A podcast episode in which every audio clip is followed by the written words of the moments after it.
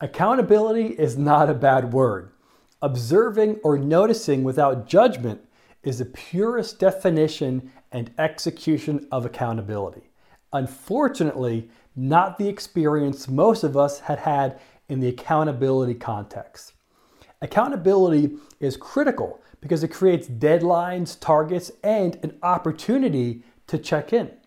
It's not an opportunity to feel wrong for, for not doing what you're committed to doing, but for you to notice what you did do, to notice what you didn't do, and most important, what you're to go do different moving forward.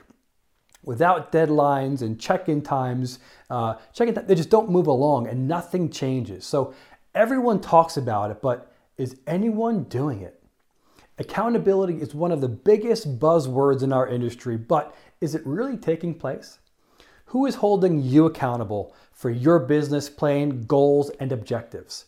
If someone was checking in with you regularly and measuring your activities and your production, do you think that simple step alone would increase your production?